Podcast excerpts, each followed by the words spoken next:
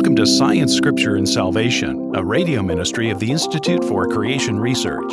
In this program, we want to encourage you in your Christian faith by showing how scientific evidence supports the Bible, particularly the Genesis account.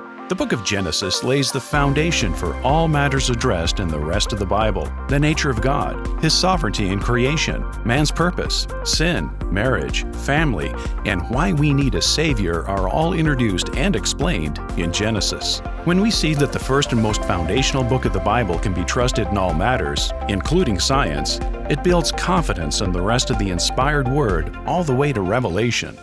Joining us on today's show is Dr. Henry Morris III, CEO of the Institute for Creation Research. Here's Dr. Morris. We've been talking about the way the Bible's words and the facts of science sometimes seem to conflict with one another. If anything, the Bible really emphasizes is that we must trust the words of Scripture. Well, that begs the question why words? Why is Jesus making such an emphasis why does the Scripture so many, many times insist that we trust the written record of Scripture?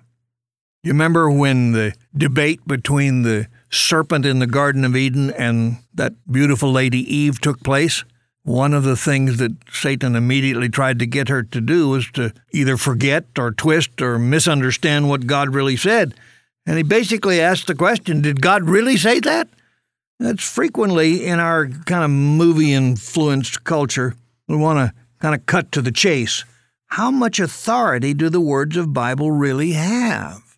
In conservative religious circles, the terms that we most often use to describe that authority are the words inspiration and inerrancy. Yet, when we look at some of the many systematic theology books that touch on these concepts, it's interesting to note there's a pretty wide breadth of explanation used to qualify those terms.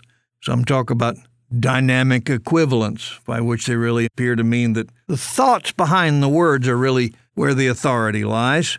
Many of the popular modern Bible versions are product of that school of thought. Of course, unless you're a knowledgeable student of the manuscripts, it's not possible to tell where the translation ends and the dynamics take over. Others speak of a literary framework by which they mean the words of Scripture are kind of viewed as a style of writing that's subject to literary criticism. Often the poetry of the Hebrew language is cited as an example of the non historical picture of the creation account. There's all kinds of ways to get around the words, sometimes even by well meaning Bible scholars. It's really interesting to see that most of these are just a fancy way of saying that those who hold to verbal inspiration really are kind of raising a ruckus against those scholars who want to modify the restrictions of God's authority. We who are in the conservative side of the evangelical world often talk about the grammatical, historical system of interpretation. Essentially, what we mean is we have to understand the historical context and the special cultural context in which the original writers wrote the words down but once again, the subtle danger of this is that the human method puts humans in charge of deciding what is grammatically correct, which manuscript evidence or what historical cultural relevance is in the way of the context. Surely God did not leave His word to be as vulnerable as that. Does God depend upon man to protect His word? Think with me just a minute. Does it make sense for God to supernaturally inspire the writings and then throw them into the vortex of sinful humanity for preservation and protection? Is it credible that God would be so careful with the original manuscripts that every word was kept pure and then abandon those manuscripts to the whims of copyists and theologians and literary critics? How can logic support inspiration that is protected by man or inerrancy that is preserved through man? Either God is omnipotent, all powerful, or he's not. Omniscience either embraces perfect knowledge or it does not. Finite man is not and cannot be either one or the other. Faith has its foundational beginning point in the existence of God.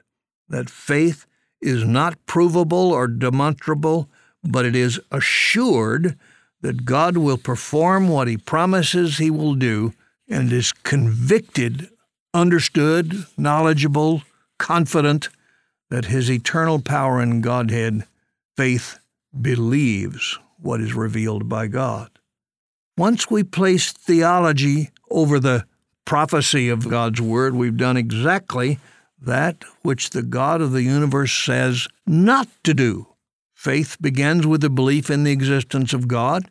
Faith is given to us from God as a gift. Faith is transmitted to us by the hearing of God's Word. Faith is the means by which God causes salvation to occur. Faith is the power of God's power, not on man's wisdom. It keeps us for an eternal reward. Faith is the base from which the Christian can grow. Faith is all of that and much more. It would be utter folly for the believer to trust his eternal destiny to the God of the cross and then to launch into a life of human wisdom and skepticism that disdains the words of the God of the cross. What is there about the human mind that seems to have to tweak something to make it fit what he would like to have it mean in the first place? We're going to take a short break.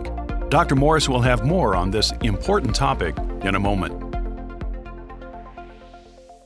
What happened to the dinosaurs? Are monkeys and people the same? Why do we live on Earth and not some other planet? Kids have some great questions about God's creation, but do you have the answers for them? At the Institute for Creation Research, our scientists and Bible scholars have produced The Guide to Creation Basics. This book contains full colored images and fascinating commentary from experts in biology, geology, astronomy, and biblical study. Guide to Creation Basics can help teach your children how the animals could fit on Noah's Ark, how dinosaurs and humans could live at the same time, and how God's power and wisdom can be seen in something as small as a single cell. Find basic answers to your child's biggest creation questions. Order your copy of Guide to Creation Basics from the Institute for Creation Research by calling 800 628 7640 or visiting www.icr.org.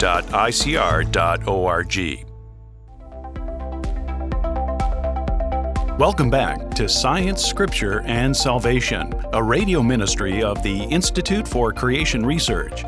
Here's Dr. Morris. You know, unique to all of the religious writings is the opening line of the Bible. In the beginning, God created the heavens and the earth. In every other religious book, the event of creation is either not directly discussed or described in a way that is anthropomorphic, big fancy $1.95 word that just means man centered and evolutionary. The Bible is the only one of the religious books that cites a specific beginning and makes a major case out of an eternal, omnipotent, omniscient, transcendent personal God creating the entire universe. Oh, there are gods aplenty in ancient writings and creative act described in various stories. They talk plenty about these ancient writings, bring order out of chaos, but the gods are either barely intelligent, like the Titans, or lustful and conscious beings that can hardly be trusted, very different than the God of the Bible. The Ten Commandments were written down twice by God Himself on tables of stone, and in them, of course, is the fourth commandment, which references the work of God during the creation week. We give honor to the writings of God for His inspiration, but these instructions, we must know that they were inscribed, a level of inspiration beyond any human involvement at all. The same must be noted for the record of the creation week. The first record concludes using the following words These are the generations of the heavens and the earth when they were created, in the day that the Lord God made the earth and the heavens. That same verbal formula, the generations of, seems to act like a signature throughout Genesis. The Hebrew word is used to identify 11 different birth records that were the source documents that Moses used to compile the book of Genesis. Adam writes a book recording his personal experiences during the sixth day. Moses concludes that the historical record has the same editorial comment. The preceding information contains the generations of Adam. Noah makes a record, and so does Shem and Terah and Ishmael and so on. Why mention that? If the creation account is so critical as to be the prime example of what faith is all about, and so important that God would use his own finger to cite it in the fourth commandment, then it's valid to assume that God would record those events which only he had knowledge. God would be bound to preserve the accurate information in such a way that Moses would get it right when he compiled the book of beginnings, the book of Genesis. Jesus certainly accepted the historicity of the creation account. In the beginning means in the beginning. Only the Bible says, in the beginning God created. Given that every word of God is pure, let's not miss the significance of this foundational statement from the writings. In the beginning. Every time that phrase is used in the rest of Scripture, it always, always means, guess what? In the beginning at the start, before something else happens, originally, at the first, initially, at the outset. In every one of the 17 times that phrase is used, whether it's talking about the creation or the harvest or the reign of a king or the New Testament gospel, in every passage it always means the same thing. Why in heaven's name, and that is the name you are invoking when you quote the scripture, would you want to make it mean anything else? In John's gospel, and in the opening chapter of the book of Hebrews, the phrase is obviously used to talk about the time when the Lord Jesus created. In the beginning was the Word, and the Word was with God, and the Word was God. The same was in the beginning with God. All things were made by Him, and without Him was not anything made that was made. It's interesting. In the beginning, there was a start. There was a point where time began and God intervened to create something that was not there before. Time itself is a created thing. There will come a day when there will be time no longer. Just like there was beginning, there will be an end. And just like Elohim created the heavens and the earth, so he will cause the heavens to explode and the very elements of earth to melt with intense heat. There was a beginning. Why would we want to suggest otherwise? The answer to that question lies with one's belief, not with the linguistics. Thank you for joining us on Science, Scripture, and Salvation, a radio ministry of the Institute for Creation Research. That's all the time we have for our program today, but we would love to connect with you through our website at icr.org. For over 45 years, ICR has equipped believers with evidence of the Bible's accuracy and authority by showing how science supports the Genesis creation account. Our scientists research the evidence for creation and communicate their findings through books, articles, DVD series, and conferences. Please visit our website at icr.org for more information about the latest scientific discoveries, to subscribe to our free magazine and devotional, and to locate our next creation conference at a venue near you. All of this and more at icr.org.